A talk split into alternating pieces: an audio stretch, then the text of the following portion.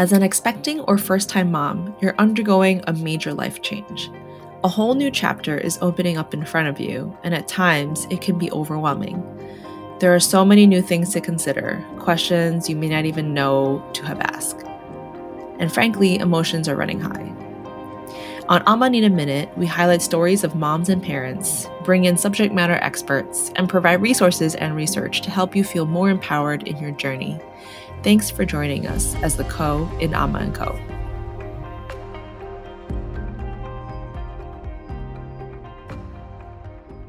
Hi everyone, and welcome back to another episode of Amma Need a Minute. Today, as part of our third trimester series, we're talking about one of my favorite topics, birth plans.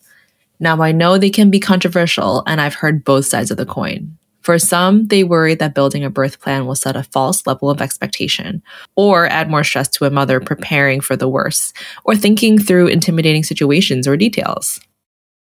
And I agree, many times things do not go according to plan. There are things that happen in the delivery room that people can't foreshadow, regardless of screenings or testing. But what if we place more value on the exercise of building a birth plan in itself? What if having that document open up conversations with your partner about labor and delivery outside of the labor and delivery room? What if these tools affords you the luxury of time to think about these decisions you want before the doctor or nurses ask you in the height of the moment? Here's why I think a birth plan is essential and foundational in having a great birth experience. Just by drafting a birth intention, you are getting your head in the right frame of mind to advocate for yourself and feel more prepared for the big day. Studies show that just by writing down your goals, as you would a New Year's resolution, your chances of achieving them are forty-two percent greater. Another reason I'm super passionate about the birthing experience is because I really think it helps set the tone for the confidence a woman will have going into motherhood. Many women who give birth do not have medical expertise and are out of their element in the delivery experience. I've had many friends and moms on the show sharing terrible birth experiences that have stayed with them years to come. In fact, according to the National Library of Medicine, up to forty-five percent of mothers experience birth trauma. Since I was able to have the birth I wanted and had a positive experience, it's really important to me that I do what I can to support future mothers in this moment. Now, there are many ways to do this, but I'm going to share what worked for me and my partner, as well as the tweaks I'd consider from experience. In partnership with our chief health officer, who is also an O B G Y N, we crafted a birthing plan template that is free to download through the link in the episode's description. If you're interested in walking through this together, pause to download it now, and let's get to it together.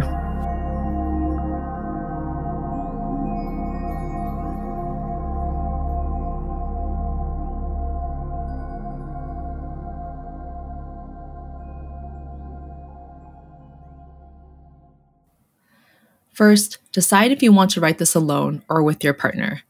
Personally, I think a mother should write and own it because it's her body and ultimately she will be the one executing most of the effort.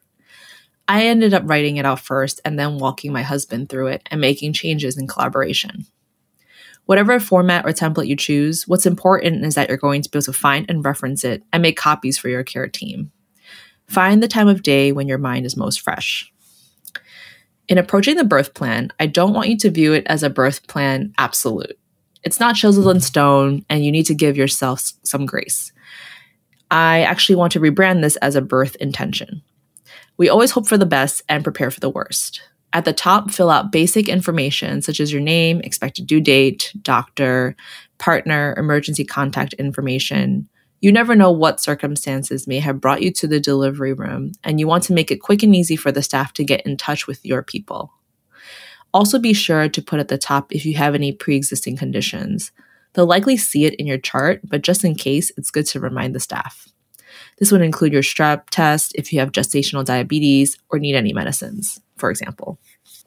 After these housekeeping details, there are three major chunks in the birth plan. One, how do you want to spend your labor? Two, what kind of interventions are you open to for delivery and labor? And three, specifics for baby care.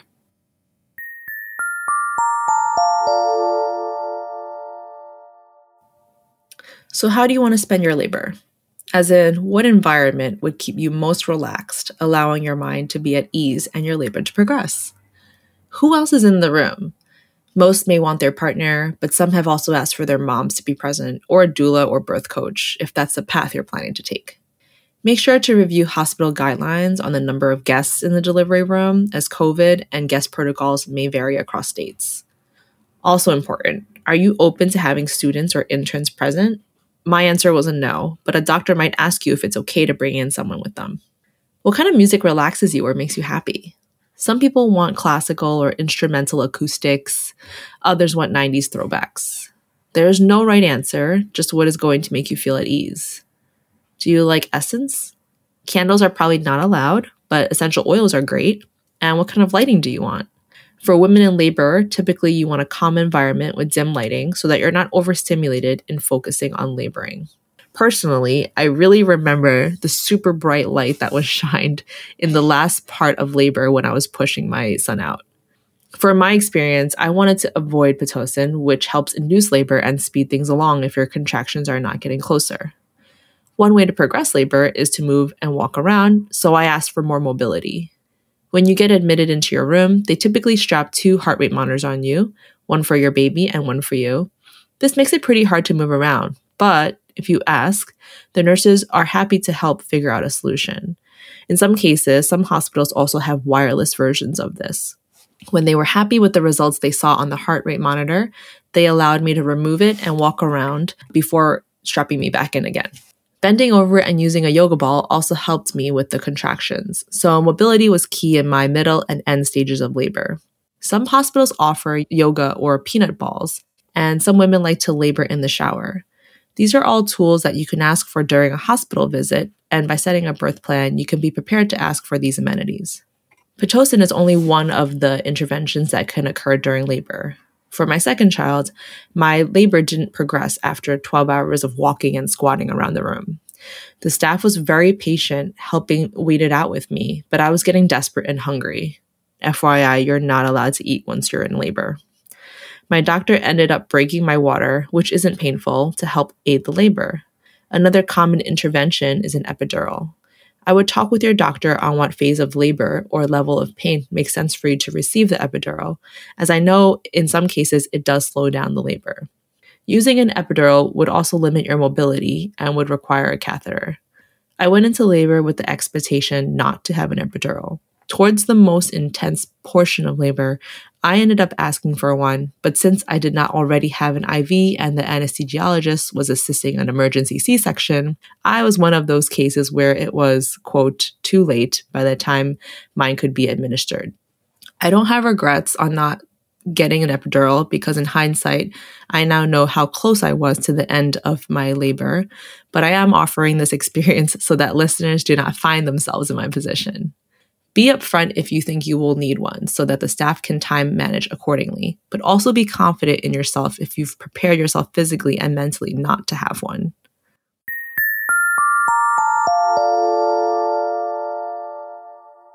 The delivery portion of the birth, which I'm classifying as the end of labor, is typically the most intense time frame.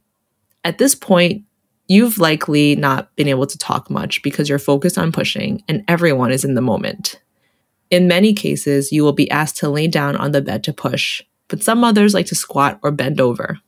You won't know what's going to work for you until you try it out, but it's helpful to have ranked options listed so you can remember what you want to try.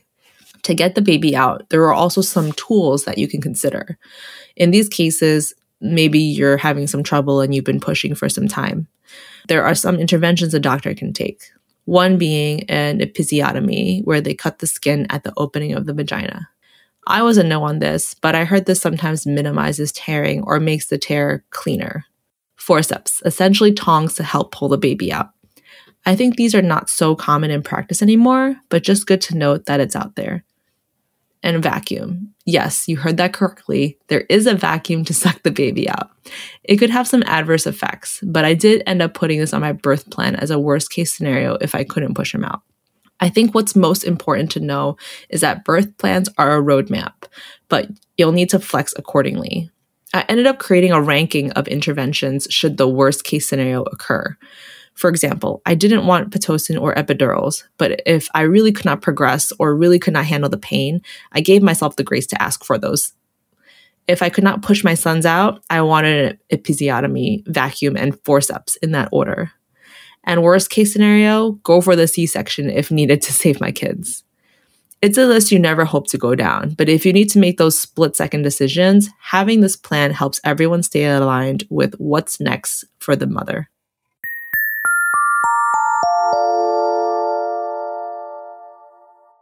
So now you've gotten the baby out. It's been an intense few minutes, if you're lucky, or hours. The post-delivery part of your plan is equally important as it relates to the umbilical cord. Do you want to delay clamping so that the remainder of nutrients can flow to the baby? Does your partner want to cut it? Do you plan to bank the cord blood? If you do, you need to arrange this ahead of time and get a special kit to the hospital. Include the cord banking information in your birth plan if applicable. Do you plan to encapsulate the placenta? Do you want skin-to-skin right away? And do you plan to breastfeed or use formula? Skin-to-skin is said to be crucial in the first hour of the baby's life to promote mother's lactation and help the baby regulate breathing and adjust. It was important to me that I had skin-to-skin before they did anything else with the baby after checking initial vitals. Typically, staff administer an eye gel, a vitamin K shot, and a hepatitis B vaccine to the baby. We asked that they don't give him the vaccine as we had planned to do these things during the baby's first checkup. And that's it. That was my birth plan, and I kept it to one page on a Word doc. I walked my O B G Y N through it and brought copies on the day of. Chances are your doctor will not be delivering your baby.